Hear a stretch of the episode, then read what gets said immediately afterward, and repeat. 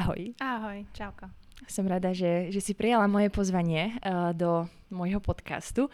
Ja som bola vlastne u teba uh, v...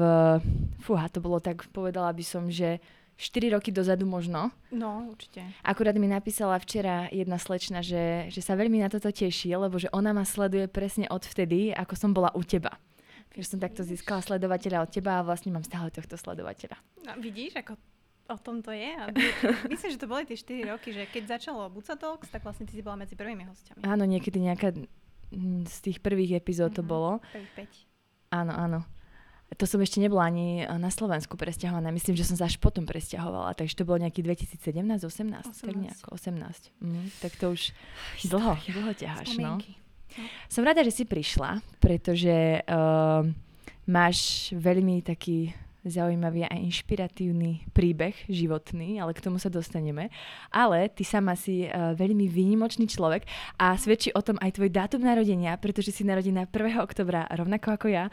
A nedávno sme pozerali taký seriál, ktorý začína tým, že vlastne 1. oktobra sa narodili nejaké super výnimočné deti a celý seriál je o tom, že vlastne tie deti sa narodili vtedy a sú 1. oktobrové, my sme tiež 1. oktobrové. A ty si dokonca aj 89, nie? Mm-hmm. Takže ty si presne ten dátum ako z toho seriálu. Fakt. Vynimočná. Ako ja cítim v kostiach, že niečo možno v tomto živote sa udeje a možno to tak je, neviem. A, tak myslím si, že každý je v niečom vynimočný, len uh, treba to nájsť. Presne tak, to súhlasím. Ako sa máš? Ako sa máš tak naozaj, ako sa ty zvykneš pýtať? Ako ja som ti hovorila, že, že toto je môj best, ktorý príde po celom dni práce 8 hodín, čiže uh, není to úplne reprezentatívne, ale ja proste fungujem ako každý normálny človek, hej, čiže chodím do práce od pondelka do piatka, uh, mám Honzika, uh, o ktorého sa starám, uh, keďže je chorý a popri tom teda už 4 roky tvorím podcasty a je to taký môj akože životný projekt si poviem, lebo už sa ani neviem predstaviť, že by som ich netvorila a neviem síce ako ma ľudia vnímajú, že to je to, že či ma vnímajú ako bucu, ktorá tvorí podcasty, alebo ma berú ako bucu, bucu ktorá, ktorá má Honzika. Má Honzika hej. A už som sa pristihla v tom, že som v tom tak až, nie že stratená, proste je to náš život. Hej. Proste tak máme e, chorobu v živote, riešime to, je to veľká súčasť nášho života. Ale zároveň nechcem, aby som bola tak braná a len definovaná. Vieš, že mi to tak prišlo, a hlavne poslednú dobu vlastne, že, že kto je Maťa bez Honzu, kto je Maťa bez ALS a čo tá Maťa dáva sebe, čo tá Maťa dáva svetu. Čiže toto sú také otázky, ktoré ja riešim poslednú dobu a akože myslím si, že mám sa dobre na to, čím si prechádzame a mm, aj mentálne, aj fyzicky. Je to zatiaľ OK, bolo to horšie, čiže... A čo to znamená, že máš Honzíka? K tomu, k tomu prejdeme, že uh, čím vlastne prechádzaš alebo prechádzate vo vašich životoch s tvojim už manželom. Mm. Už rok manželom, takže... No. Tak e, v prvom rade prechádzame úplne, mm, myslím si, že výnimočnou a veľkou láskou. Uh, ako naozaj, ja som mala niekoľko vzťahov, dovolím si povedať, že bola som zalúbená trikrát. Všetko bolo krásne, ale toto je naozaj niečo tak výnimočné. Ja by som to chcela ľuďom veľmi odpísať, ale nedá sa to. Hej, že, že je láska a je láska. Samozrejme, všetky lásky sa nejako vyvíjajú a není to mm, zalúbenecký ušiel ako kedysi, ale my naozaj ten vzťah, ktorý medzi sebou máme od prvého okamihu, kedy sme si napísali na internete, tak e, to bola čistá úprimnosť, čistý záujem od toho druhého človeka. Nepoviem teraz, že od druhého muža, od druhú ženu, lebo my sa berieme ako, že si človek, ktorého mám rád. Hej, že si človek, ktorého milujem, si človek, ktorý uh, mi pomáha a naozaj za tých 5 rokov čo sme spolu, sa to len vyeskalovalo. Čiže mm, strašne moc sa milujeme, to je jedna vec samozrejme a vstúpila nám do života choroba ALS paradoxne asi 4 mesiace potom, ako sme sa spoznali. Čiže to sme ešte boli v takom tom záľubeneckom ošiali a nejak nám to neprišlo, hej, že sme si nejak nepripúšťali, že teraz však máme 25 rokov, že to sa nemôže diať nám, že ani sme nevedeli, čo vlastne tie tri písmenka znamenajú. A, ale nič sa nezmenilo. Ako keby ten vzťah len utvrdzuje to, že sme si vybrali správne. Ja som rada, že si začala hovoriť o tej láske, pretože ja keď som uh, rozmýšľala nad tým, čo by som s tebou chcela riešiť, tak nechcela som, aby to bolo len o tej chorobe a o tom živote s tvojim manželom, ale aj o tebe a celkovo o tom vzťahu, lebo ja to vnímam tak, že vás uh, ako keby tá choroba vám ukazuje to, čo je naozaj v tom živote dôležité, to, čo ľuďom v dnešnej dobe, ja to tak aspoň vnímam, veľmi chýba. Že fakt to vnímam tak, že vy ste, a to akože k tomu prejdeme, ale v podstate, že prišli o všetko, ale stále vám ostala tá láska že tá, a to je to najdôležitejšie, tá láska, že ja som bola teraz minulý týždeň na pohrebe a tam presne hovoril ten pán, že, uh, že nie je dôležité uh, to, aké v tom živote dosiahneš úspechy, to, uh, koľko máš peňazí, ale to, ako si pomohol iným ľuďom a že láska je tá najdôležitejšia. je dôležité, alebo je dôležité, je krásne, ak si človek uvedomí, že miloval som a bol som milovaný. Hej, že ten pocit e, jednoducho je tak naplňujúci, že to nenaplní 30 tisíc eur na účte, aj keď nice to have. Ale, Nie zle. Tak na začiatok. Ale je to naozaj tak, že, že my ako keby aj ten vzťah, ty si povedala, že zobralo nám to všetko a to ALS berie všetko, naozaj, hej, že je to tak, ostane ti len tá láska, ale ja častokrát hovorím, že aj tá láska nestačí a my to tiež vidíme, ako keby, hej, že náš vzťah nie je perfektný, pretože si predstav, že vlastne ste dvaja ľudia vedľa seba a nemôžete vlastne spolu nič robiť. Zároveň sa veľmi milujete, zároveň veľmi chcete, zároveň si pomáhate, ako viete, ale aj keď ti tam ostane vlastne tá láska, tak uh, musíš veľmi pracovať na tom, na tých všetkých okolnostiach, na tom, ako to vnímaš, ako sa správaš k tomu partnerovi, pretože ti tam bude strašne veľa vecí chýbať a to neoklameš. Hej? Čiže je to taký ako keby full package s tým, že uh, za tých 5 rokov sme pochopili, že to, čo medzi nami je výnimočné, ale nemôžeme sa len na to spoliehať. Hej? Že to by bolo veľmi ľahké nechať to, že ježiš, my sme sa zalúbili, vesmír sa spojil, buď sa s Honzikom sú osudové dve dušičky, ale ono to tak nie je, pretože sme dva ľudia, ktorí majú rôzne názory, ktorí majú rôzne potreby. Uh, my máme veľmi rozdielne názory na asi všetko, čiže my sme paradoxne veľmi opační. A síce tá veľká láska tam je a myslím si, že ako keby, ako to povedať, ona ide tak strašne pod kožu, že tým, jak vlastne všetko ostatné odpadáva, tak tá láska silne, pretože by sme to nevedeli udržať. Uh, takže ja to neviem ani tak odpísať, ale, ale naozaj je to, je to niečo neuveriteľné, že mňa spra- strašne nabije len to, že ja, ja mu ovoniam vlasy proste stále. Hej, že to je pre mňa, neviem, možno som divná, ale, to ja robím. Ale zo zadu vlasy proste, tak uh, ja niekedy aj 10 krát za deň proste prídem a len voňam. Hej, čiže neviem, možno tadiaľ cítim, ako voní Honziková duša. Neviem, fakt mi to, mi to príde tak. Takže hej, tá láska, a ja to strašne rada hovorím, ja strašne rada hovorím o tej láske, pretože tie vzťahy, ktoré teraz vidíme, pre mňa sú, že ľudia strácajú zbytočne čas.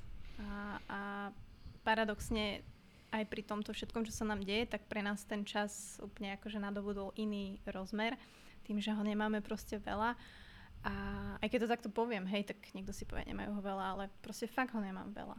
Ale zároveň presne to, keď ste ľúbili alebo ste sa cítili milovaní, tak zároveň ja viem, že keď niekedy v budúcnosti v živote proste, či už budem sama alebo s niekým, tak uh, ja už som zažila tú lásku. Ja som zažila toto a nehovorím, že teraz to nechcem zažívať znova, ale pre mňa je to tak naplňujúce, že proste I did it and I'm fine. A vráťme sa k tomu, uh, k tomu úplnému začiatku. Um, k tomu, ako ste sa vlastne zoznámili a ty si spomínala, že po štyroch mesiacoch vzťahu uh, vlastne prišla táto choroba do vašich životov. A čo to vlastne to ALS je? Uh, povedz mi tak ako keby ten úplný úvod, že máš ten nový vzťah, tá láska, úplne si strašne zamilovaná, uh-huh. máš pocit, že úplne, že život je úžasný, krásny a zrazu, zrazu zistíš, že tej tvojej láske, tej tvojej druhej polovičke bola diagnostikovaná smrteľná choroba. Ako to teraz je s tým vzťahom? Čo sa dialo? Tak, ako v prvom rade ALS ľudia nepoznajú, čiže veľmi zjednodušene je to neurodegeneratívne ochorenie. To znamená, že vám odumierajú neuróny, odumierajú vám motoneuróny. Prestávate chodiť, prestávate rozprávať, prestávate používať vlastne všetky volou ovládané svaly. Hej, ani si to neuvedomíš, ale proste prehltáš, kedy chceš väčšinou. Prehltneš, hotovo. Čiže ALS berie aj toto. nevedia papať, musíte ich krmiť, musia mať vývod zo žalúdka, prestávajú chodiť samozrejme, prestávajú, aj hlava ti padá, čiže Honzik už teraz neudrží moc hlavu, čiže má takú opierku, a ruky nepoužíva už vôbec a vlastne umierajú do 2 až 5 rokov je taký akože priemer na zlyhanie plúc, pretože aj tie ti slabnú, pretože aj plúca sú sval. Čiže tam sa potom môžeme povedať, že ako svaly sú veľmi dôležité v našom živote a keď fungujú, samozrejme toto je síce neuro prepojenie, ale stále. Čiže Honzikovi toto bolo diagnostikované, ale pre nás to nebol taký šok, pretože my sme tomu neverili. Poviem to tak, hej, že na rovinu. Čiže my sme si to ako keby tak rozložili v čase Čiže my sme sa dozvedeli tú diagnozu, ale stále to bolo také, že hej, pozreli sme si na internete, no tak to je hrozostrašné, keď si dáte ALS do vyhľadávača. A, ale nejak sme stále, že to bola misdiagnóza, že zle ho diagnostikovali a tak ďalej. Čiže sa to tak rozložilo v čase a my sme ten prvý dva roky, tým, že aj Honzik vlastne športoval, bol veľký, tak tam neboli nejaké akože zásadné, hej, že by som videla, že jak ochorel alebo niečo. Čiže Um, nebolo to také, že teraz sme sa tam zrútili v čakárni, lebo my sme, my sme proste odtiaľ nevideli. vyšli. A nevideli, nikto nám nepovedal nič. A že chodte domov a buďte silní, to si pamätám.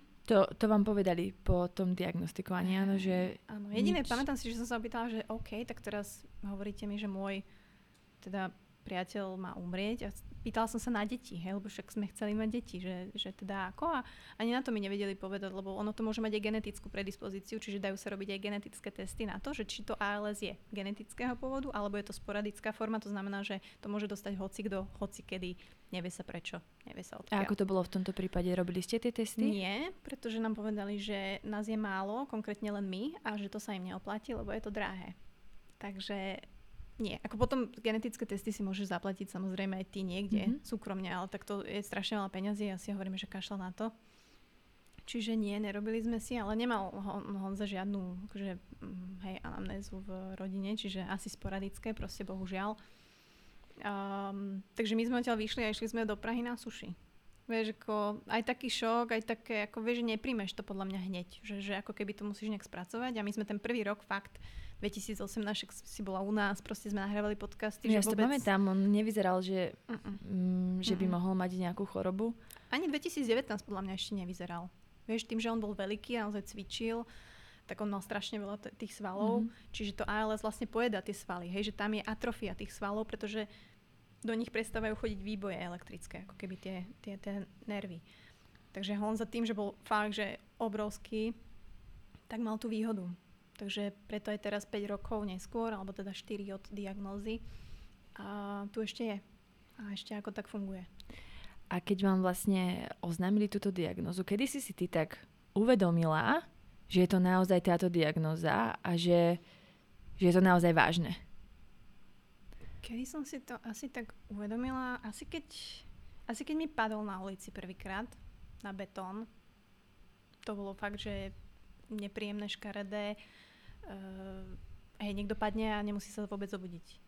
Naozaj padneš a že on padol na hlavu, na betón a vlastne tam som videla, že fúha, OK, uh, naozaj tá choroba sa hlási a toto je ten bod, kedy, keď človek začne hej, zakopávať, padať.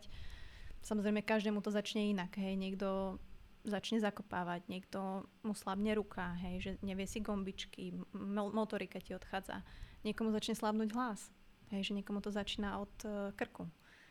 A to je paradoxne to horšie, hej, lebo tam ti začína krk, prehltanie, dýchanie a tí ľudia odchádzajú skorej. Čiže uh, takéto maličké veci, že mňa ani neprišlo divné, že zrazu, vieš, Honza, že pije z pohára a musí mať slámku.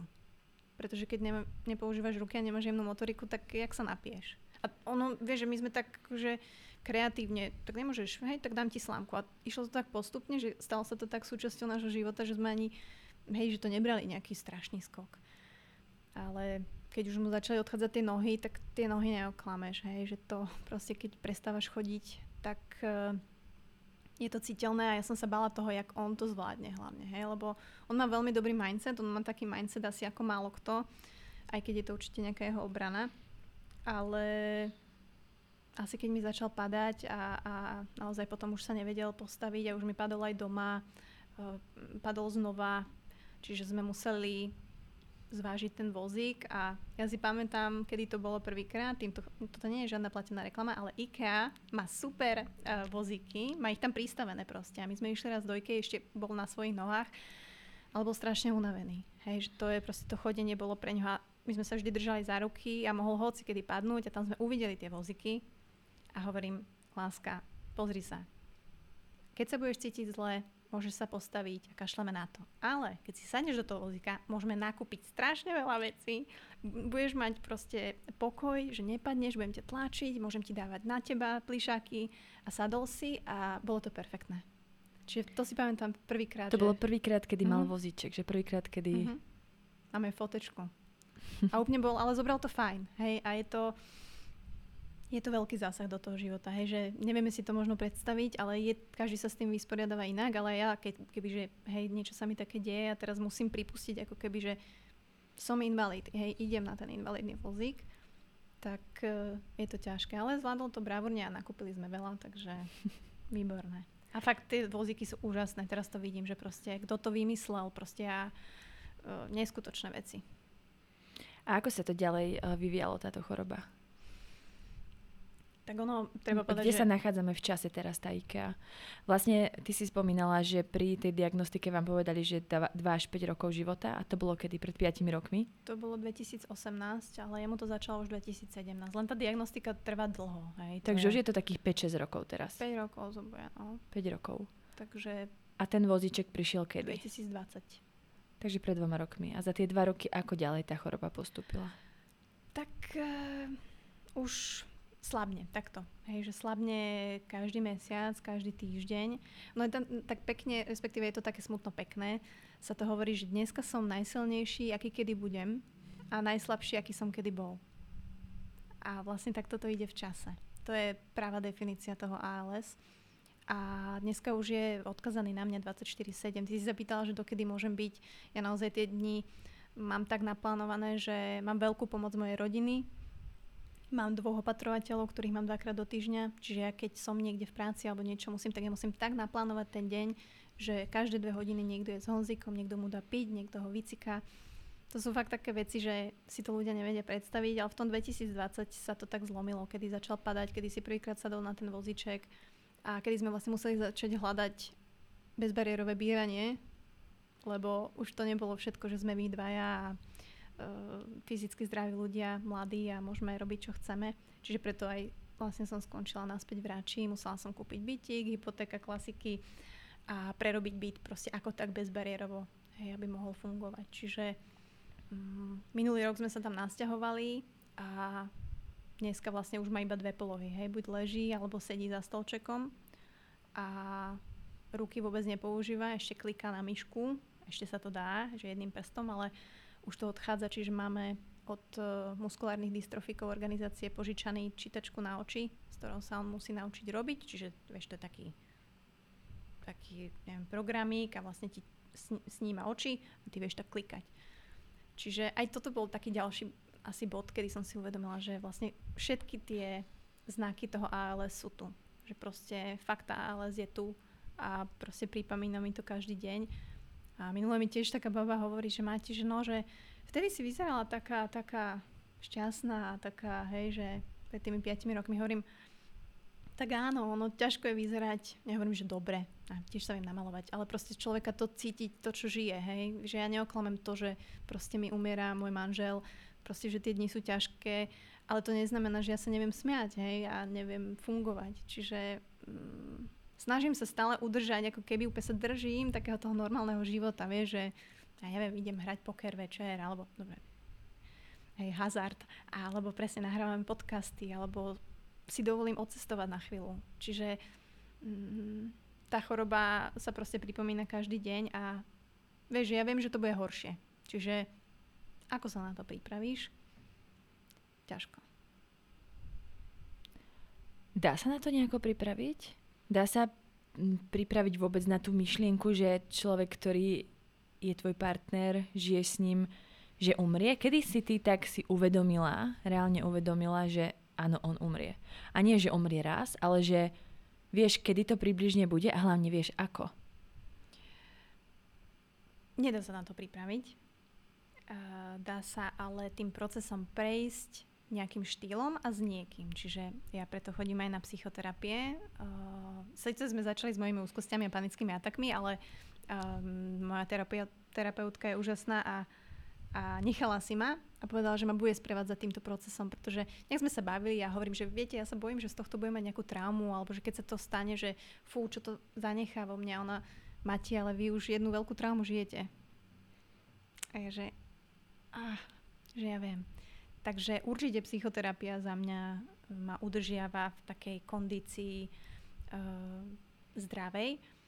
A veľa ľudí mi píše, že ako je možné, že ja nie som v depresiách celý deň. Ale to sa ani nedá, pokiaľ chcete žiť život. Hej? Čiže ja sa snažím ako keby dávať dokopy všetky tie veci, ktoré ma udržujú mentálne zdravou. A samozrejme, že tá depresia alebo tie downs prídu, ale ja v tom nehodlám byť celý deň. Čiže Čiže tak. Spomínala si v jednom rozhovore, ktorý som niekde čítala, že pri ALS je nejaké také bodovanie toho stavu, podľa ktorého sa dá ako keby tak predpokladať, že kedy, koľko ten človek má ešte času.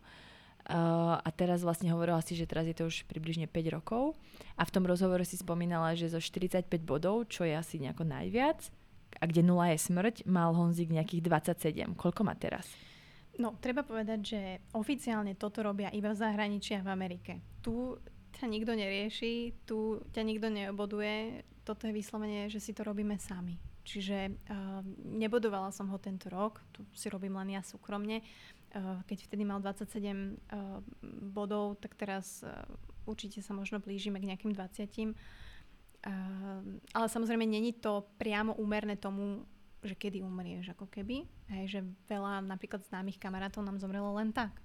Hej, lebo tie plúca jednoducho odchádzajú a ja chcem len povedať, že tá smrť toho ALS není, že sa budete dusiť a je to nejaké strašidelné, ale je to proste, vám prestávajú fungovať plúca, to znamená, že sa ti neokysličuje tak mozog, čiže ty ako keby tak zaspávaš. Takže a u týchto ľudí je to strašne ťažké, pretože ako vyšetríš človeka, ktorý nevie e, úplne dýchať a nemá silu ani na tú spirometriu, hej, nejako pozrieť to plúco alebo niečo. Čiže tí ľudia sú nechaní na pospás a reálne nevieš ako keby tie plúca hej, zistiť, že v, akom sú, v akej sú kondícii, takže toho sa možno najviac bojím, že niekedy ho tak počúvam, vieš, v noci, alebo e, vnímam niekedy, ako dýcha, ako, ako mi hovorí, ako ťažko sa mu niekedy, hej, nadýchuje. Čiže neviem, hej, že ono to môže byť, pri tom ALS jednoducho nevie, že fakt nám dvaja kamaráti zomreli tak, že ráno napísala žena, že Mati proste Milan to nedal v noci. A my všetci v šoku, že Milan ešte bol kvázi v pohode. Ale proste odišli tie plúca. Takže ťažko povedať, že, že kedy, vieme sa ako. A možno to je asi na tom takéto strašidelné, pokiaľ si to človek e, pripustí, že vieš ako. Hej? Že to kedy je aspoň také, že úplne nevieš deň a hodinu, ale, ale to ako... ako. A to ako, je to teda uh, isté, že to je len... Mňa totiž zaujíma to, že uh, človek, ktorý trpí ALS, tak postupne mu teda odchádzajú tie svaly, odchádza mu všetko a zrazu ostane len nehybne ležať na posteli a napríklad nevie už sám dýchať, takže ho napoja na nejaké prístroje, na nejaké hadičky, ale tie pľúca mu môžu fungovať ešte dlho. Čiže mhm. ten človek vlastne leží, nemôže robiť nič, je pripojený na prístrojoch a vlastne čaká sa len na to, kedy umrie, môže takto pacient z ALS odmietnúť tie prístroje? Môže. Môže, je to na ňom. Je to samozrejme na každom pacientovi. Veľa ľudí sa rozhodne, že nie. Um, paradoxne veľa ľudí potom sa rozhodne, že radšej áno, pretože naozaj ten náš put seba zachoví asi neoklameš, hej. Čiže keď zrazu nevieš dýchať, tak uh, proste požiadaš o ten prístroj. Takže áno, veľa ľudí sa rozhodne, že chcem. To sú tracheotomiu, to znamená, že ti zavedú tú hadičku do, do, do krku. A vieš, ale sú aj také, že prenosné. Čiže vieš napríklad s ňou ísť aj von. Hej, že niektorí ľudia proste sú schopní na tých vozičkoch ešte ako tak fungovať, ale je pravda, že potom väčšina ich je ležiacich. Hej, a rozhodne sa tak byť. A tí, ktorí sa rozhodnú nie, tak eh, je to presne o tom, že proste prirodzene tie plúca slabnú a, a odídu. Čiže my s Honzom sme veľmi otvorení, samozrejme rešpektujem akékoľvek jeho rozhodnutie. Treba povedať, že raz je to tak, raz je to tak, ale on mi povedal, že láska mňa, ale môj život zatiaľ baví. Takže pokiaľ to bude takto, tak ja som šťastná, ja to rešpektujem. Pokiaľ sa to zmení, že mi povie, že naozaj, že toto už je tu mač a máme nejaké body, kedy proste on naozaj zvažuje, že toto není život pre mňa a hlavne on zvažuje to, čo není život pre mňa. Čiže on veľmi vníma samozrejme to, ako to ovplyvňuje najmä mňa, pretože tak ja som jeho 24-7 opatrovník. Ale sme v tom spolu a hovoríme si, že sme tým a išli sme do toho spolu. Samozrejme sme nevedeli, čo to obnáša. Hej, koľkokrát ja som mala myšlienky posledný rok, že proste do čoho som to ja prišla, že proste ja chcem môj život, ja chcem deti, ja chcem ísť na večeru, hej, že ja nepoznám to, hej, že ja chodím všade sama. Pre introverta je to fajn, pre mňa, ale aj tak si človek hej, uvedomí, že vlastne som sám, hej, aj keď som vo vzťahu a som sama. To som sa presne chcela opýtať, že či ti nechýba taký ten tvoj život a taká tá buca, ktorá bola predtým, ktorá síce možno nepoznala až takú lásku, ale mala ten svoj život a nebola si v podstate niekto, kto sa stará o iného človeka 24-7, ale máš takú tú slobodu, ktorú teraz nemáš. Nechýba ti to niekedy? Jasné. To je, to je Chýba mi to každý deň. A keď sa to zhoršilo posledný rok veľmi, veľmi, tak vtedy človek naozaj e, na to myslí ešte viacej.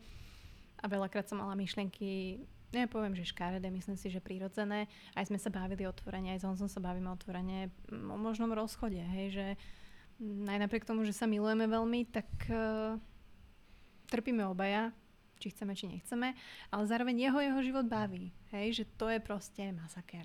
Ale na druhej strane áno, prišla som o slobodu a chýba mi tá buca. Jasné, že mi to chýba.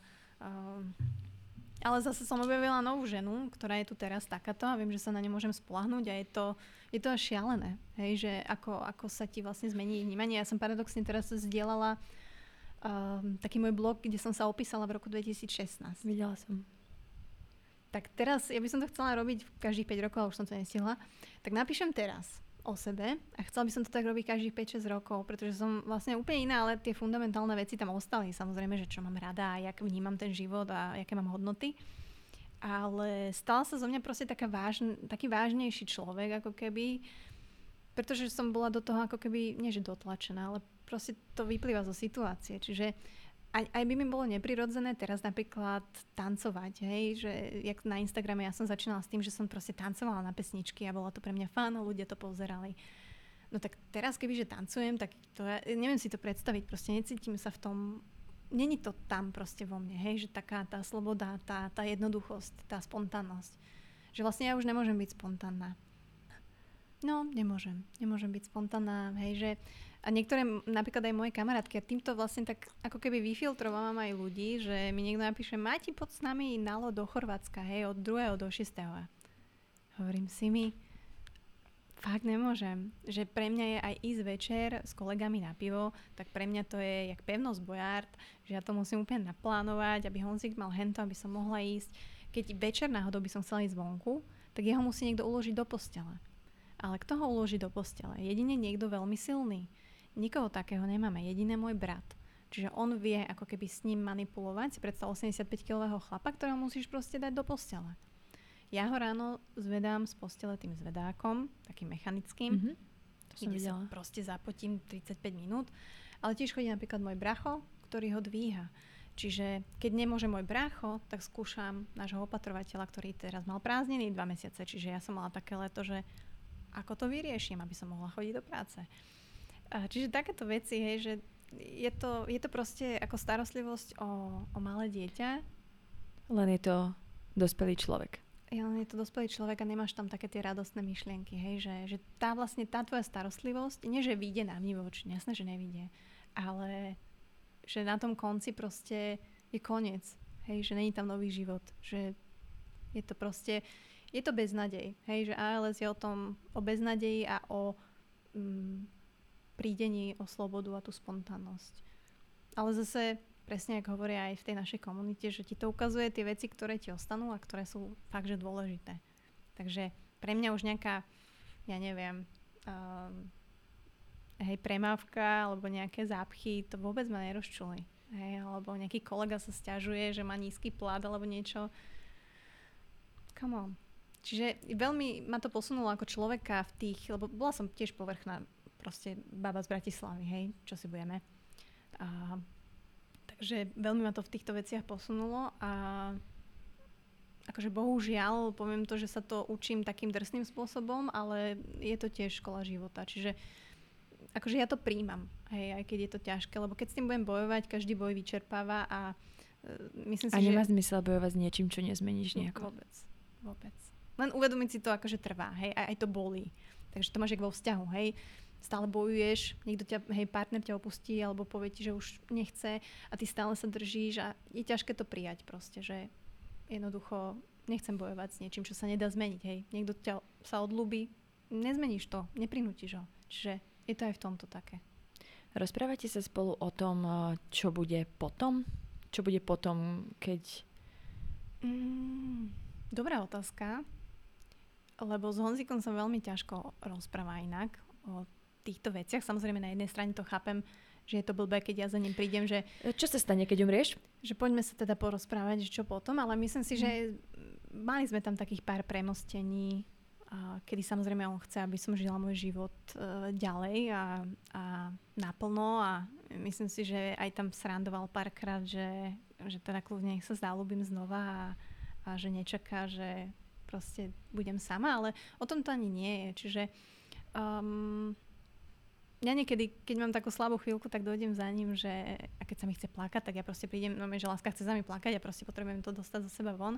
A hovorím, že čo ja tu bez teba budem robiť, že ja, lebo ja som strašne neporiadník napríklad, hej, čiže hovorím, tento byt, to bude hrozné, že to bude proste taký neporiadok, že on mi aspoň dáva nejaký žád, jak to on hovorí, hej, že on ma komanduje, on mi dáva nejakú organizačnú štruktúru do môjho chaosu, ale proste nemať Honzika alebo nemať tento element v živote, tak ja viem, že to bude pre mňa ťažké voči mne, lebo viem, aká som. Hej? Čiže uh, Honza mi veľmi ukazuje, aké mám um, nedostatky, dajme tomu, alebo slabé stránky, ale zároveň mi ukáže, ako ich môžem zlepšiť. Hej? Že není to len, že ťa, že Ježiš Maria si neporiadnik, ale že mi dá aj taký návod, alebo chce dať, uh, ako veci zlepšiť. To, že ja som tvrdohlava a to nechcem častokrát počuť a tak to je druhá vec, ale akože veľmi ma posúva ako človeka a uh, ani neviem, že čo je ako keby ťažší pocit pre mňa, že tá myšlienka toho, že ma mrzí, čím si prechádza a že vlastne ako jeho život sa uberá, ako skončí, že, lebo mňa to mrzí, hej, že mňa mrzí, čím si prechádza. Proste, a že práve on.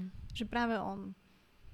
Ale, alebo to, že vlastne nebude v mojom živote, ale asi to prvé, hej, že ja to stále hovorím, že nikto vám nepatrí ako keby. Hej, že aj či ste vo vzťahu takom, takom, jednoducho ten človek je samostatná jednotka a mm, nemôžete si ho privlastňovať žiadnym spôsobom. Či je v živote choroba, či nie je, či je to zdravý vzťah. Takže um, častokrát si predstavujem samozrejme, hej, že aké to bude, ale to sú už také dosť myšlienky drsné a myslela som si najprv, že sa tým pripravím nejako na to, hej, že ako keby si simulujem to, alebo že ako by som sa zachovala teraz, keď príde k najhoršiemu, hej. A veľmi čítam ako keby aj také spirituálne knihy, uh, kedy vlastne keď nastane tá smrť, tak uh, jasné, že sme v strachu a v takom, hej, tranze, ale ja sa veľmi budem snažiť, aby som nebola a aby som tam bola pre Honzu. Hej, že aby som, nie že nezutekala, ale aby som dokázala byť s ním v tej jednej miestnosti, aby som proste bola tam s ním, keď proste odíde aby som uh, napríklad nevolala hneď záchranku alebo hneď, že proste nechala tomu naozaj ako keby tú dôležitosť, ktorú má mať tá smrť, pretože hej, že prečo všetci oslavujú, keď sa narodí nové dieťa a dávajú tomu, hej, že Ježiš Maria a keď príde k tej smrti, tak je to aj tí starí ľudia odchádzajú častokrát sami, častokrát, hej, sa o tom nevie, sa to tak len, hej, kúpi sa rakva, je nejaký pohreb, že o tej smrti sa fakt nehovorí um, tak a ja naozaj chcem tam byť s Honzom a na toto sa skôr pripravujem. Seba teda, hej? Že aby som dokázala tie moje pocity a tie emócie tak spracovať, že OK, teraz sa to stalo, bude to šok, som tu pre teba, chcem tu byť s tebou chvíľku sama a zvládnuť to. Ako sa na to pripravuješ? Čo preto robíš? Akože okrem toho, že si ako, že čítaš o tom, ale dá sa, ako sa dá na takéto niečo pripraviť? A tak akože samozrejme tá psychoterapia, máme nejaké, nehovorím, že cvičenia priam, priamo na toto, ale je to skôr zvedomovanie si tých vecí um, a ako keby aj navodzovanie, aj vyvolávanie tých pocitov. A, a hlavne tá, tá vedomá práca hej, s, tou, s tou predstavivosťou je u mňa, u mňa alfa omega. A pretože vieš, kebyže na to nemyslím, kebyže ma to ani nenapadne, hej, že teraz to príde a teraz, že chcem tam ostať dlhšie napríklad. Hej, lebo veľa ľudí je v panike, teraz niečo sa stane, alebo niekto ide do plaču a už sa volá a, a nechaj toho človeka samého a hotovo. Ale pre mňa bude naozaj dôležité proste si to uvedomiť, že jednoducho teraz sa to deje, chcem tam byť s tebou, proste venovať tomu naozaj ten čas a takú tú tú dôležitosť toho, že mm, vlastne ten človek odišiel a ja tam chcem byť s ním. Čiže um, je to taký vedomý tréning a rôznych techník a, a veľmi mi v tom pomáha moja psychoterapeutka, ktorá vlastne ma prevádza celým tým procesom. A hovorím, možno to bude úplne iné a možno spanikárim, ale um, sú to naozaj situácie, keď sme volali záchranku, tak presne to bola podobná situácia. Hej, Honcikovi nebolo dobre, ja som mu nevedela pomôcť, musela som volať záchranku, proste mal strašné bolesti. A aj to bola situácia, kedy som si presne zvedomovala tie veci, OK? Teraz sa deje niečo náročné. Ako ja reagujem? Som tu pre Honzika. Um, hej, nie som ja v strese, pretože keď budem ja v strese, on bude v strese. Čiže naozaj si zvedomovať tie také situácie, ktoré máme a pracovať s tým. A to môže byť aj v bežnom živote. Hej, všetky, ktoré, keď na neho vyletím, keď e, proste som nepríjemná, keď sa hádame, tak mi to pomáha aj v tom reálnom živote a nielen doma, ale aj v práci napríklad, hej, a hoci kde. Takže akože vedomý život má niečo do seba. Takže môžeš povedať, že ťa tá choroba ako keby niečo naučila. Že ti vlastne niečo dala. Určite. Určite áno. Aj keď... Um, jasné, že ti toho zoberie viacej ako dá, ale ja teraz ne, nebudem hovoriť, že ježiš, musíme sa sústrediť na to pozitívne, pekné, to je všetko pekné, ale hej, dá ti úplne iný pohľad na, na život a tým, že sa dotýka vlastne veľa ľudí, hej, že není to len o tom pacientovi, je to aj o tých ľuďoch okolo. A na to sa častokrát nehovorím, že zabúda, nemusí to byť len ALS, to môže byť hociaká choroba, hej, rakovina, hocičo. čo Takže um, preto hovorím, že pri každej takejto chorobe by mal byť aj odporúčený nejaký psychológ alebo niekto, hej, že nielen pre toho pacienta, ale aj pre tú rodinu. Lebo spracovať to není easy a pokiaľ to chce robiť človek sám, tak je to dosť nádlho a mm, je to makačka. Mm. Existuje nejaká nádej, že by sa ten stav mohol ešte zlepšiť? Vy ste vlastne pred dvoma rokmi, to myslím bolo, absolvovali liečbu kmeňovými bunkami v. Mexiku, alebo kde ste boli? V Mexiku, na mexických hraniciach. To bolo, to bolo, to iba ja si môžem vymysleť takéto, lebo ďalej sa už nedalo ísť. Ale, ale nie, mali sme aj odporúčania, aj akože nemôžem nič zle povedať, naozaj to bolo perfektne správené. Kmeňové bunky sú určite budúcnosť a ja budem mať inak podcast vlastne s jednou neurogenetičkou o kmeňových bunkách, akože je to budúcnosť, ale pri ALS to je strašne ťažké povedať, hej, že tam to... Ale jemu to pomohlo, nie vtedy? To je ťažko tiež povedať, lebo vieš, čo je pomoc pri ALS? Pomaliť progresiu? Nemali sme nejaké hmatateľné dôkazy, vieš, že nič sa mu nezlepšilo ako keby, hej, že teraz oh, zrazu ľavá ruka funguje alebo niečo. Čiže skôr ten, ten stav bol konštantný ten rok, hej, 2019, keď sme boli.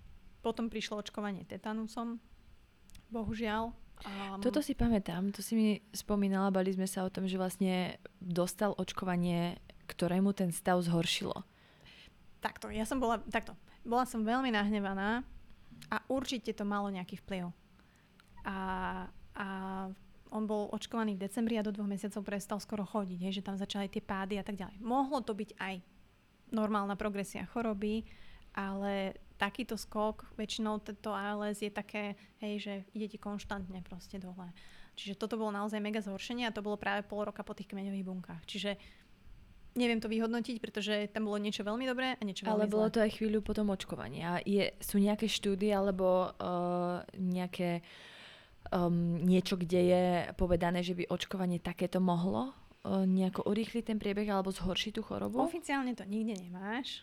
A nehovorím, že sa tým chránia, ale samozrejme, áno, ten lekár musí zvážiť, ak má pacienta s takýmito diagnózami. A hlavne ten pacient má byť informovaný a mal by sa rozhodnúť hej, dopredu. Ono to bolo Hon, Honza tam bol sám, čiže sa to udialo, hej, že na prehliadke, teraz vám pichneme, no a Honza je taký, že nič nepovie, čiže to bolo v priebehu dvoch minút. Tak keď som sa to dozvedela, len laicky, hej, že hovorím, čože, že pichli ti očkovanie, že to je proste, kde nevieš, kde tvoje telo bojuje proti sebe, hej, a všetky tieto autoimunitné ochorenia, tak to je proste veľký risk. Čiže um, Není to samozrejme nikde, hej, že nemôže sa, ale, ale sú aj štúdie, že presne, kedy sa to zhoršilo. Paradoxne, keď máš nejakú operáciu, zásah do tela, tak vtedy tým pacientom z ALS aj vypukla, aj začala. Čiže sú tam rôzne také špekulácie o tom, ale um, každopádne kmeňové bunky aj všetky veci, ktoré sme vyskúšali, nepomohli. Hej, že... Neexistuje na to teda žiaden, vôbec žiaden liek, že ani nič, čo by dokázalo spomaliť alebo nie, existuje strašne veľa šarlatánov, ktorí vás budú chcieť zlákať na rôzne uh, procedúry a toto zaručenie funguje a tak ďalej. A, ale vždy, keď mi teraz napíše niekto z ALS o nejaké rady, čo mi píšu, tak ja už som veľmi taká možno až drsne úprimná, pretože nechcem, aby žili vo falošnej nádeji. Áno, žite v nádeji, ale nežite vo falošnej nádeji. A hlavne ne, nemíňajte na to toľko peňažkov, ktoré budete potrebovať na bezbariérový byt, na opatrovateľov a na celú tú režiu, na psychoterapiu, koľko ja už toľko peňazí som tam nechala, ale však chvála Bohu, lebo fungujem, hej. Čiže um, ja som veľmi úprimná v tomto, že proste sústredte sa na to, ak môžete prerobiť byt bezbariérový, um, na pomôcky, na vozíky, na ok, vitamíny, vitamín D, lebo nemôžu chodiť von, hej, sú doma zavretí, čiže má, dáva zmysel B12 na podporu a apetitu, hej, že takisto môžu také veci, čo dávajú logický zmysel. Hej. Áno, že neskúšať to vyliečiť, čo sa vyliečiť nedá, ale čo najviac kvalitný život tomu presne človeku. Tak, presne tak. Hej, potom akože dáva zmysel nejaký stretching, niečo, mm-hmm. lebo im sa stiahujú vlastne, hej, že oni majú takto tie ruky, prsty na nohách, čiže ja Honzovi do protipohybov skúšam dávať, oni majú strašné krče, um, bolí ich sedenie, bolí ich proste aj zadok lebo strácaš svaly aj na zadku, tak si predstav, že sedíš na proste kostrči, no, tak to ťa bolí. Takže budeš potrebovať mega podložky, ktoré stojí 200-300 eur a štát ich nepreplatí. Že pre niekoho je to položka, ktorú si nemôže proste dovoliť len tak, že teraz ma bolí zadok, tak idem si kúpiť. Čiže ja som veľmi taký praktik a, a odporúčam im naozaj okay, sledovať zahraničie, to asi moc nie, lebo veľa ľudí nevie po anglicky z týchto a, ako keby pomerov. Ale máme tiež skupinu na Facebooku, um, OMDčko, Organizácia muskulárnych dystrofikov, to sú moje lásky, čiže oni mega pomáhajú, robili brožúrku o ALS a toto všetko inak by the way by mal robiť štát a robí to vlastne nezisková organizácia, ktorú uh, založili ľudia na vozičkoch. Čiže je to taký para, krásny paradox, hej, že si pomáhajú vlastne postihnutí postihnutým. Spomínala si, že nechceš dávať uh, ľuďom žiadnu falošnú nádej, ale že je fajn nádej mať. Máš ty ešte nádej, že by to mohlo, napríklad, že by sa mohol dožiť ešte 10 rokov, 15 rokov, ale zase na druhej strane hm, chcela by si takto žiť ďalších 10-15 rokov, prípadne ešte, že by sa to mohlo zhoršiť? Áno, toto je asi taká myšlienka môjho, môjho tajného dna. A myslím si, že aj Honzik o nej vie. Samozrejme, že už dnes si neviem predstaviť, že toto ja budem robiť 10 rokov. Hej, že napriek tomu, že toho človeka milujete, a napriek tomu, ja, ja si všímam to moje zmýšľanie, hej, že jak na začiatku ste ho chceli zachrániť a sme všetko skúšali a vlastne prešli sme do takej akceptácie a, a napriek tomu, že ho strašne milujem, tak si neviem predstaviť proste fungovať takto 15 rokov. A myslím si, že ani on nie. Takže je to taký strašne, strašný paradox v mojom živote, že milujem toho človeka, chcem, aby tu so mnou bol, ale zároveň si neviem predstaviť ani možno ďalších 5 rokov. Pretože mňa to stojí naozaj všetky moje sily. Hej? Mňa to stojí môj život. Samozrejme, išla som do toho s tým, takže teraz by niekto mohol povedať, že však si sa rozhodla, tak buď dobrá manželka a tak mi to napísali, že nechod na bicykel, že bicyklovať sa budeš potom. takže, potom, kedy potom? Keď on zaumrie, aj to tam napísali. Takže um, nedovolím si ako keby zobrať uh, môj život úplne. A to sme dohodnutí aj s Honzikom. Hej, že ak to bude naozaj že tak ťažké, že už nebudem môcť fungovať normálne, tak uh, urobíme nejaké praktické riešenia a zmeny, ktoré sú nutné. Hej. Ale už teraz to vyzerá, že je to dosť neúnosné. Kedy Vyzerám. je taká tá... Máš to nie, že tak, nie, že tak vyzeráš, ale z toho, čo hovoríš, z toho, ako vnímam, ako funguješ a aj tak celkovo z teba to ide, že je to strašne ťažké. Vieš eh, si uvedomiť, kedy príde ten moment, že budeš to vedieť vyhodnotiť, že toto je práve ten moment a nebudeš si stále hovoriť, že ešte trocha, ešte chvíľu počkám, že už keď som toho zvládla toľko, že vieš to mhm. reálne vyhodnotiť? Myslím si, že už uh, potom, jak mi začali tie psychické problémy a, a hlavne tie panické ataky a tie úzkosti, tak to je aj výsledok môjho fungovania proste v takto konštantnom strese. A samozrejme boli tam aj iné veci, nechcete sa zaseknúť vo výťahu a padať dve poschodia s vašimi kamoškami, takže to bol taký tiež trigger point, ale podstata ostáva, že naozaj ako mi začali tie psychické problémy, tak vtedy som sa úplne zháčila, že jednak to musím vyriešiť a jednak sa to nesmie stať znova.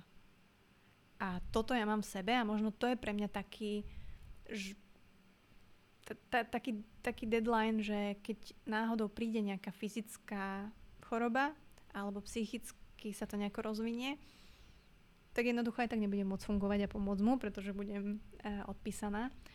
A, a on si je toho vedomý tiež, že jeho veľmi hnevá, že ja sa nestaram o seba. Hej?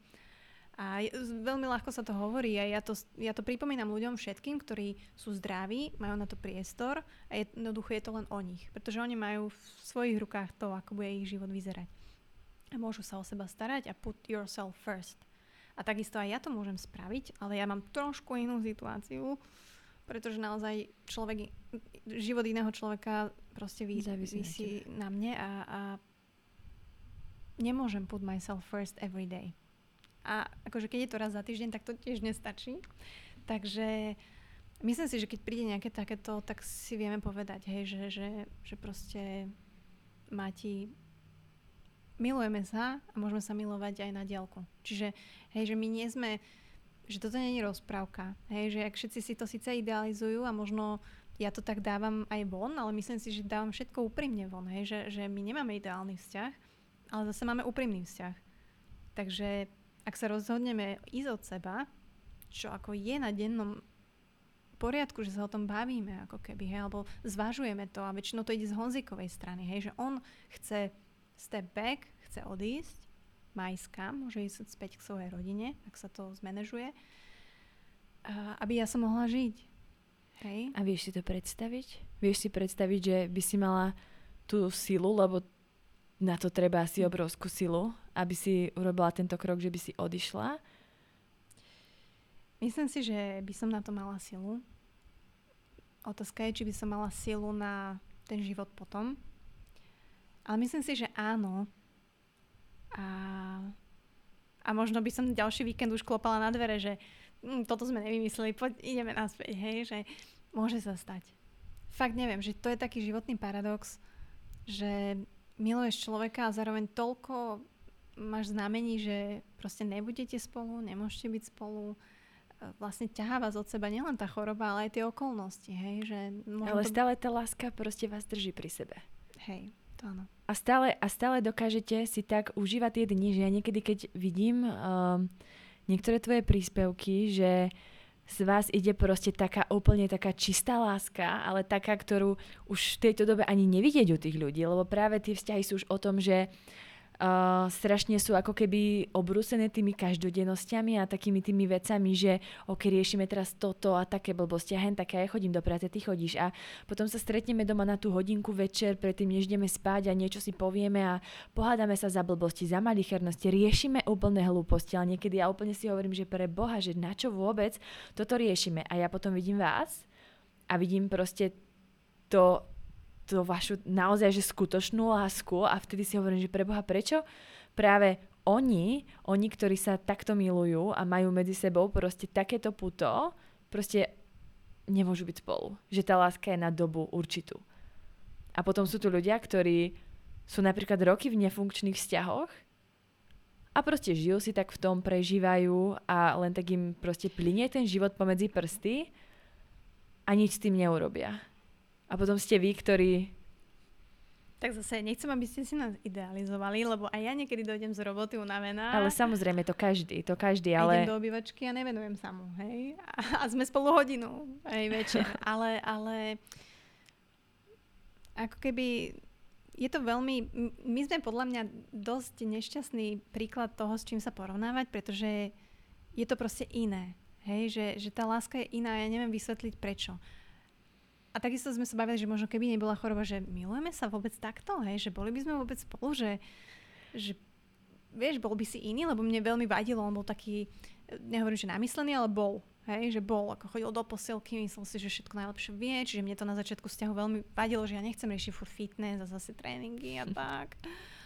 A možno by to bolo úplne inak, hej? A možno by sme sa milovali úplne rovnako a možno by sme sa ešte viac. Fakt ťažko povedať, ale proste hovoríme to tak, že proste toto je teraz náš vesmír a možno v iných paralelných vesmíroch by to bolo o niečo inak, ale proste toto je to, to, čo žijeme a proste sme sa s tým nejako naučili žiť, že proste človek je veľmi prispôsobivý tvor, takže sa prispôsobíš proste všetkému, hej, čiže či piješ pohár, máš tam slámku, hej, um, všetky výmoženosti doma, ktoré máš, ktoré musíš proste zabezpečiť mať, ktoré ťa v bežnom živote nenapadnú, tak my sme taký kreatívny couple.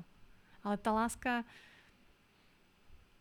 Fakt, ja som mala 9-ročný vzťah predtým a myslela som si, že to je... A bola to láska, fakt som milovala veľmi. A bolo to hlboké. Ja som si myslela, že to bude muž môjho života. Hej, však, bože môj. Som mu obetovala najlepšie roky. Pozdravujem ťa, Peťo. A potom prišiel Honzik a, a ukázal mi úplne inú dimenziu lásky. A, ale zase, opäť nechcem, aby si to ľudia idealizovali. Je to o tom človeku. Je to o tom, ako sa tí dvaja k sebe správajú, aké majú hodnoty. Ja verím, že sa to dá vybudovať.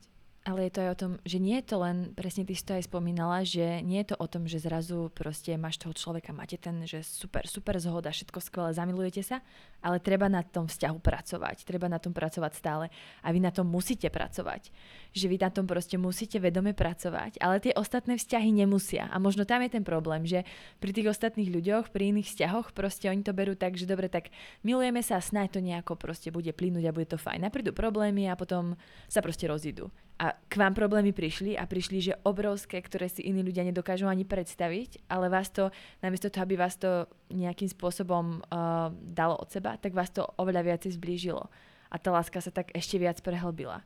Možno by si naozaj akože ľudia mali brať príklad z tohto vzťahu, z toho, že na, na všetkom sa dá pracovať a fakt, že keď môžu byť tie problémy naozaj aj obrovské, a môže do toho života vstúpiť niečo ako proste smrteľná choroba, tak proste tá láska to môže stále zachrániť a stále tam môže byť a môže byť stále väčšia a väčšia. Áno, ako mm, väčšina ľudí sa záľubí a nechá to tak. Áno, presne. A potom, keď sa niečo stane, si povedia, OK, neboli sme si súdení, aj keď som si to najprv myslela. A popri tom tie vzťahy sú strašne o tej práci. Tak. Obidvoch. Alebo ešte jedna vec, ktorú robí veľmi veľa ľudí a to, že ani sa nezalúbia, ale ako keby si sugerujú to, že sú zalúbení a vôbec nevedia, čo to je láska. Lebo tak veľmi dnes ľudia tužia byť s niekým, byť možno s hocikým, len aby neboli sami. A mne to naozaj tak príde, že to, že mám niekoho rád, alebo že sa mi páči, alebo chcem si s ním, viem si s ním predstaviť život, to ešte neznamená, že to je láska. Hej, že to, že sa máte s niekým sex, milujete sa, je tam nejaká connection, to neznamená, že si zamilovaný. Čiže mne to príde naozaj, že tí ľudia si tak sugerujú to a potom máš tie príklady toho, že si s niekým 2-3 mesiace, rozidíte sa, si s niekým rok, dva, rozidíte sa a o dva, o dva týždne, o tri je zalúbený znova. That's not even possible. Prepač za angličtinu. Oh, to je úplne v poriadku. Je to akože možné, samozrejme, v nejaký malom percente, ale jednoducho v dnešnej dobe mi naozaj príde, že radšej byť s niekým ako s nikým a to je dobrá stratégia. Tak, tak človek nebude šťastný, pretože nebude vedieť, kde on v tom sám je, čo on chce, hej, že čo tá žena chce, akého chce chlapa. Veľakrát mi píšu baby, že, že Ježiš, mne stále taký istý muži chodia do života. Hovorím, tak si lepšie vyberaj akože však si dospelá žena, musíš vidieť už tie paterny, musíš vedieť, ako sa k tebe správa. Keď sa nespráva dobre alebo podľa tvojich predstav, tak proste sa s ním rozlúč, poďakuj, spoločnosť a ideš ďalej. A čo je to tá láska? Toto nebudeš určite čakať, ale za mňa je láska sloboda. Pretože, a ja si to uvedomujem aj v tom našom vzťahu, kde vlastne tá sloboda okolo nám bola zobratá. A pri Honzovi mám pocit, že, že ja vlastne môžem všetko, čo chcem, že ja som slobodná žena, ale mám to s kým zdieľať.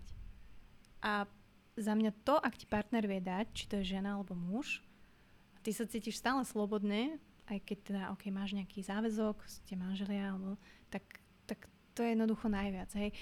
Môžeme sa baviť, že láska je chemická reakcia v mozgu, OK. To by som povedala ja. Ale ono to není láska, to je iba zamilovanosť, áno. Hej. Mm. A hej, ten oxytocín je úžasný hormón a keď sme ho zažili, tak viete, ale jednoducho, keď to prejde do toho hlbšieho vzťahu, kde proste tá láska je tak úprimná, že ty nemusíš nič hrať, že nemusíš sa báť nič povedať, alebo dobre, môžeš sa báť, ale potom si to vykomunikujete. Uh, tak za mňa akože slobodne žiť s človekom, ktorý ťa miluje a má rád, tak to je za mňa ten, ten taký životný, životný cieľ.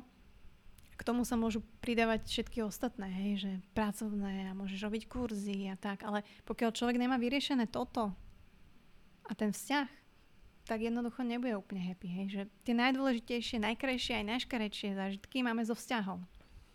Všetko sa točí okolo vzťahov. Väčšinou riešime vzťahy. Aj keď riešiš prácu, tak v práci riešiš vzťahy. Takže... Um, Čo je za teba to najdôležitejšie v tom vzťahu?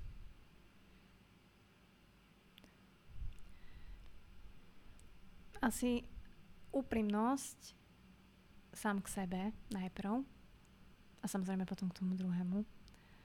Pretože keď nie si úprimný sám k sebe, tak budeš zotrvať v toxickom vzťahu roky. Keď nie si úprimný sám k sebe, tak um, budeš človekom, ktorý ťa napríklad mláti. Hej. Keď nie si úprimný sám k sebe, tak budeš podvádzať tú ženu alebo toho muža, pretože si nevieš pripustiť, že OK, tak o, asi mi tam niečo chýba, alebo není to ono.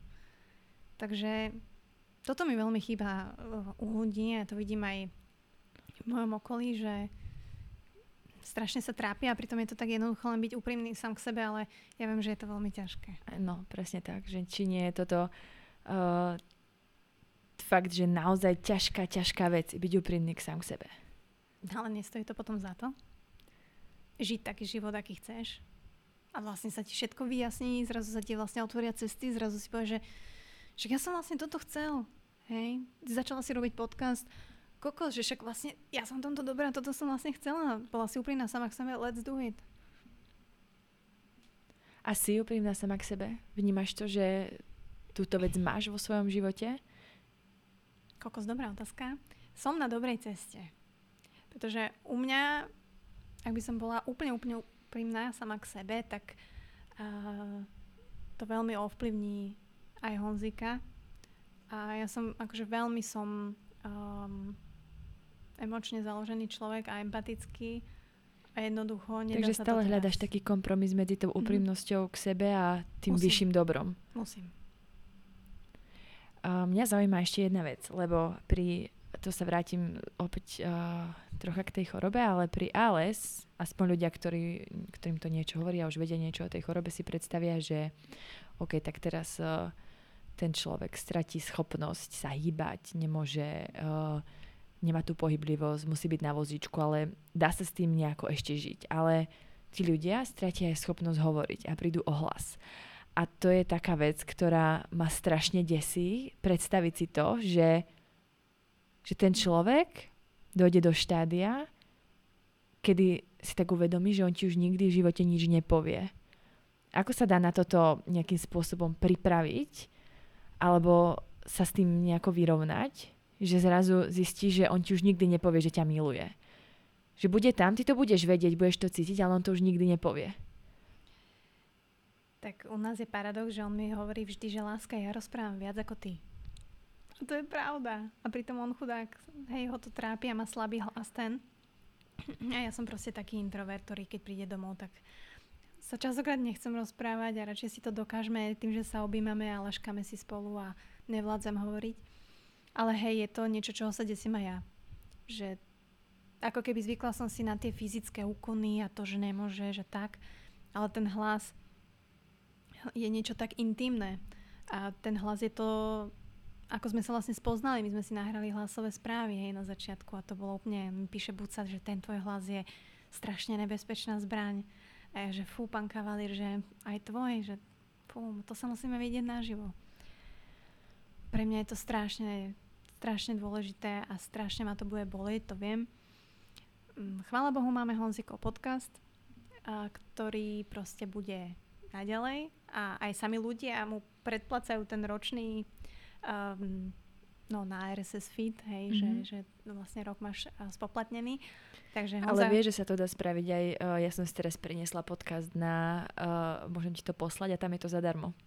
A normálne som dala z RRS, som to priniesla na toto nejaké na A sa to volá, máš tam, len prídeš o štatistiky predtým, ale máš to zadarmo. Oh. Je to od Spotify, akurát mi to Peťa hovorila, Dobre. takže pošlom ti to a môžete si preniesť podcast tam a za ten sa už neplatí. Tak toto je sme, vidíš, už si, ono, ty si nejaký podcaster. Super, nie, dobre, akože jasné, to chcem, aby žil, mm-hmm. presne. Chcem, aby, aby tam ten jeho hlas bol. A, a vždy si ho môžeš pustiť, keď, keď budeš.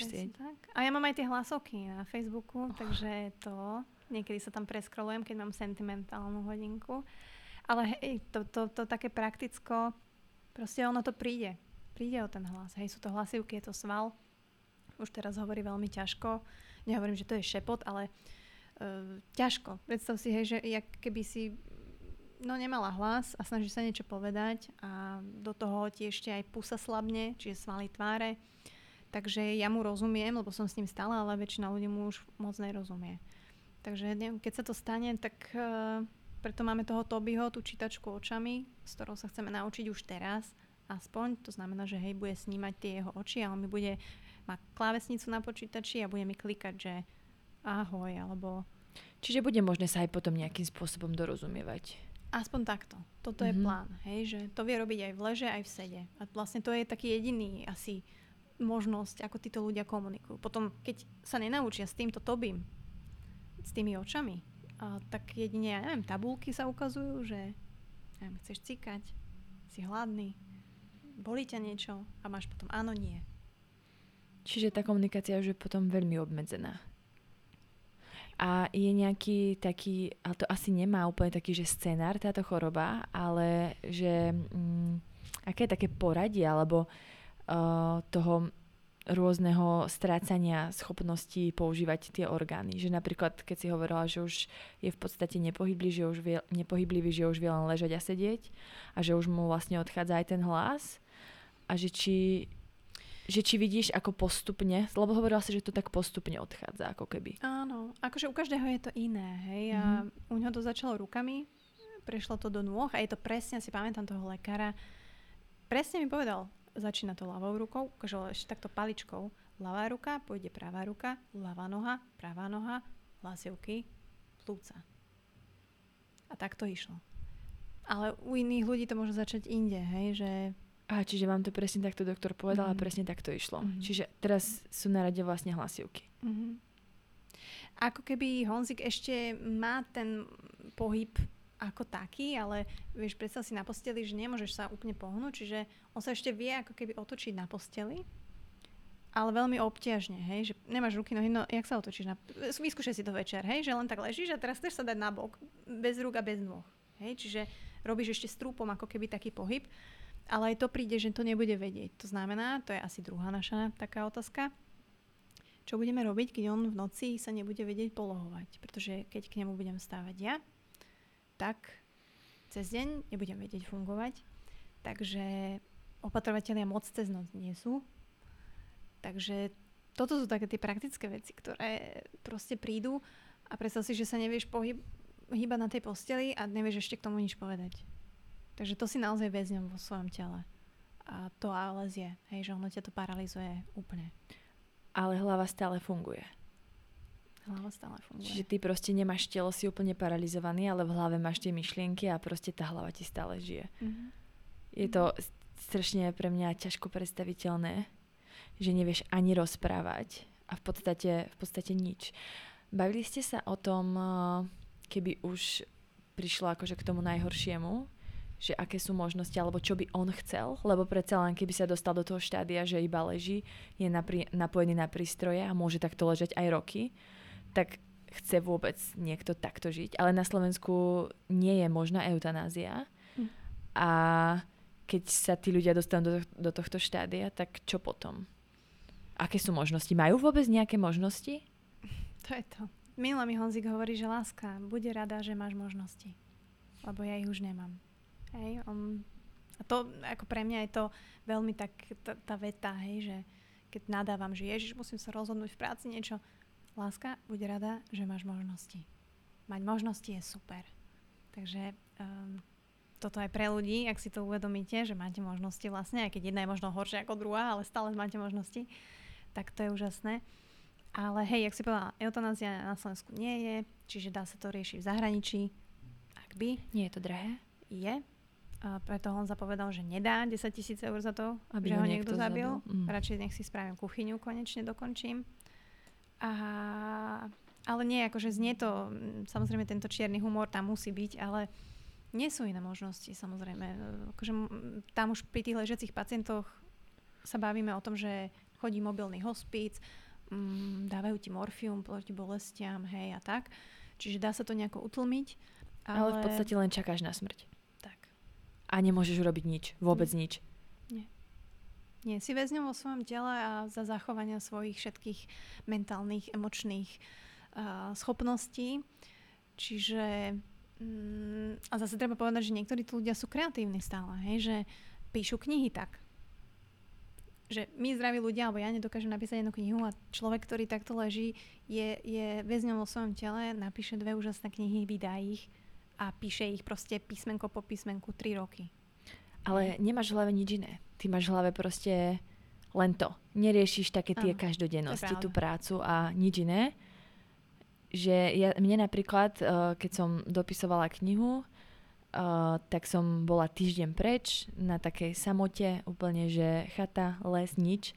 Nebol tam internet a ja som reálne ten týždeň nerobila nič iné a iba som mala tie myšlienky a myšlienky, myšlienky na tú knihu. A fakt je to tak intenzívne a zrazu úplne inak uh, rozmýšľaš, inak uh, dávaš dokopy tie vety.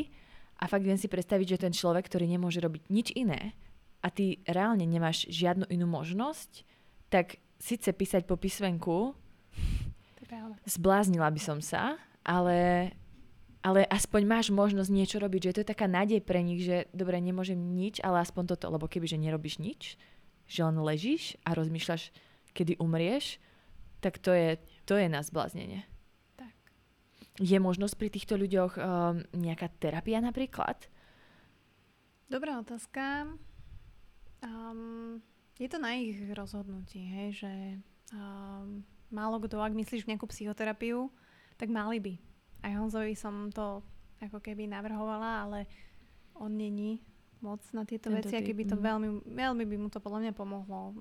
Možno vnímať trošku inak, lebo jeho obranný mechanizmus je taký, že on na to nemyslí vôbec. Hej, že on proste žije zo dňa na deň a, a je šťastný a mm, proste mi povie, že láska, ja si nemyslím, že by som mal umrieť.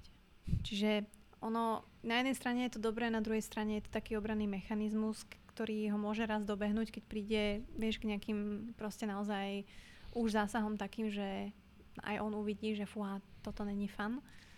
Ale není im ponúknutá žiadna pomoc, čiže tí ľudia si musia pomôcť sami, hej, alebo ich rodiny, príslušníci. Takže um, hovorím, Honza to má, myslím si, že je jasné, samozrejme, že sa to mení. Um, ja budem rešpektovať jeho rozhodnutie, nech bude akékoľvek. Uh, ťažko sa mi tomu chápe, ako v tom žiješ a čo všetko prežívaš a všetky emócie, ktoré musia v tebe byť, pretože ja tu s tebou sedím iba hodinu a úplne som z toho, že, že wow, že ťa strašne obdivujem. Dúfam, že... že to nie je úplne negatívne. Ja som sa, že, že, vie, že, že dúfam, že tak na ľudí nepôsobím, lebo vieš, že hovoriť o smrti, tak to nie je úplne pozitívna téma, alebo hovoriť o chorobe, nie je to pozitívna téma. Ale to mi len tak zaznelo, keď mi napísali, že ježi, že, že ak si sa u- zasmiala v tom, som dávala takú, že som robila nahrávku na beh a som sa tam strašne zasmiala, jak to bolo zle.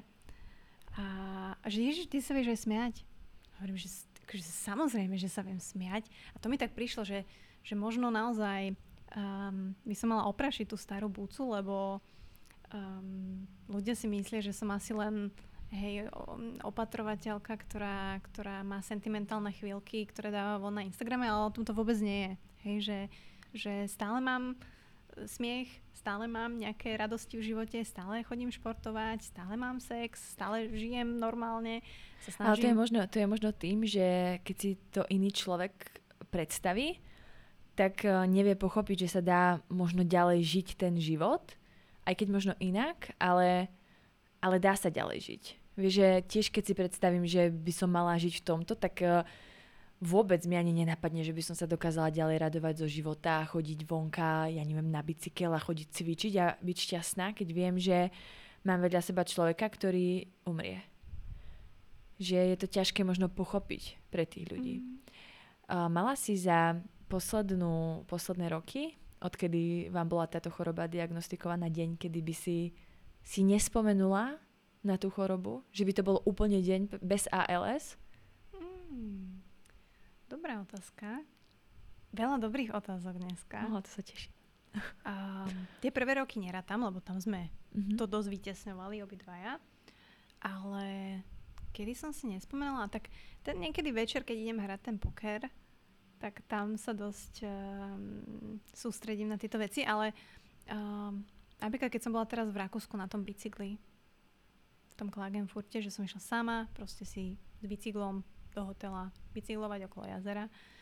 Tak naozaj tam som sa pristihla, že, že proste bicyklovala som, riešila som, že nevládzem, kde sa potom najem, potom, že či stíham bazén, mám novú kameru, s ktorou sa hrám, čiže tak. Vlastne už bol večer a ja som si povedala, že oho, že aký vlastne pekný deň to bol. I spend it well. A vlastne Honzik mi tiež dával priestor, že on mi nepísal cez ten deň, on je taký, že ja ti nebudem písať, aby si si to užila. Takže sme sa spojili až večer a tam som mala asi také dva dní, kedy som proste žila mnou. A dosť sa mi to páčilo. Pretože... Aké to bolo? Aké to bolo mať taký ten život? Mm, ja som taký paradox, že ja som strašný introvert na jednej strane. Úplne som, si tam, úplne som sa tam videla ako dieťa, ako, ako malá, malé dievča, aké som bola. Ja som pozerala sladkú Valentínu s kinder čokoládami proste po škole a ja som proste bola úplne mimo ľudí, čiže ja som sa tešila na tú moju hotelovú izbu a zároveň som tam objavila tú lásku k športu, že stále to tam mám, stále proste tie endorfíny tam sú, milujem to. Stretla som sa tam s kamarátom z Instagramu okolo jazera, sme sa tam na, na, naháňali, našli um, na večeri noví ľudia, proste zoznamovala som sa, že bolo to fakt príjemné byť v takom normálnom no, svete, keď to tak poviem, lebo ja aj keď chodím v tom normálnom svete, tak ja proste mám tú bublinu okolo mojej hlavy, hej, že je to moja bublina Honzik, je to moja bublina veci, ktoré musím. A síce ja som na tej večeri s uh, tými klientmi, alebo som s kolegami. Ale hlavou si stále doma. Ale s ním. hlavou som doma, hej, že premyšľam, že ok, mám dve hodiny, teraz mám toto, musím sa vrátiť, čo budeme zajtra jesť, musím navariť 5-kilový perkelt a tak, také veci. Čiže um, nehovorím, že som jediná, akože verím, že veľa proste poslucháčov má svoje veci, ktoré tiež takto riešia, musí sa prispôsobovať dosť, či už je to deti alebo čokoľvek, ale proste nezabúdajte žiť sebou, lebo ja som na chvíľku zabudla a bol to, bolo to ťažké obdobie, asi tento posledný rok a musela som si to pripomenúť. Či už tou psychoterapiou, či už návratom k tomu športu, či už naozaj tým zvedomovaním tých vecí, um, lebo proste to neoklameme. Čiže prestala som sa vyhýbať veciam, ktorý, ktorých sa bojím, to je jedna vec. A začala som robiť veci, ktoré som mala rada a aj keď mi nejdu, tak proste ich robím.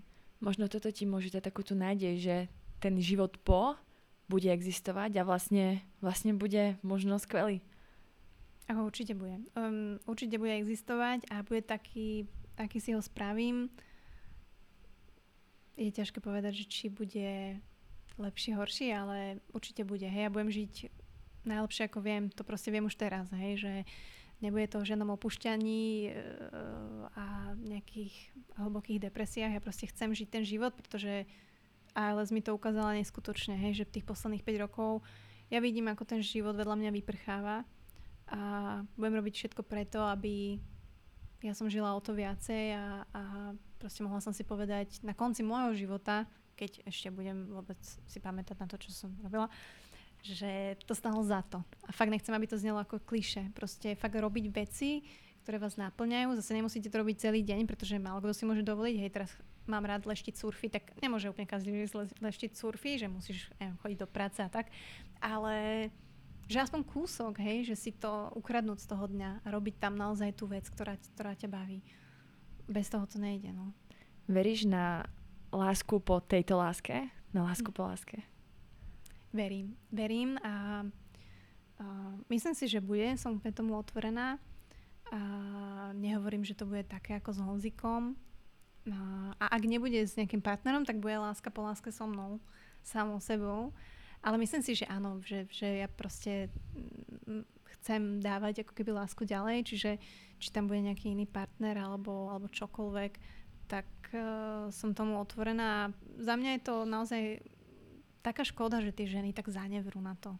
Vieš, že stane sa jeden rozchod, dva rozchody a už ako keby všetkých hádzu, hádžu do jedného vreca a ono to tak vôbec nie je, hej, že jasné je to ťažké uvedomiť si a neuvedomíte si to teraz, keď ste sa práve rozišli, ale ja mám toľko žien, ktoré mi napíšu po roku alebo po dvoch, že Mati, ty si mala pravdu, že teraz žijem úžasný život, že paráda. Hovorím, áno, o tom toto je.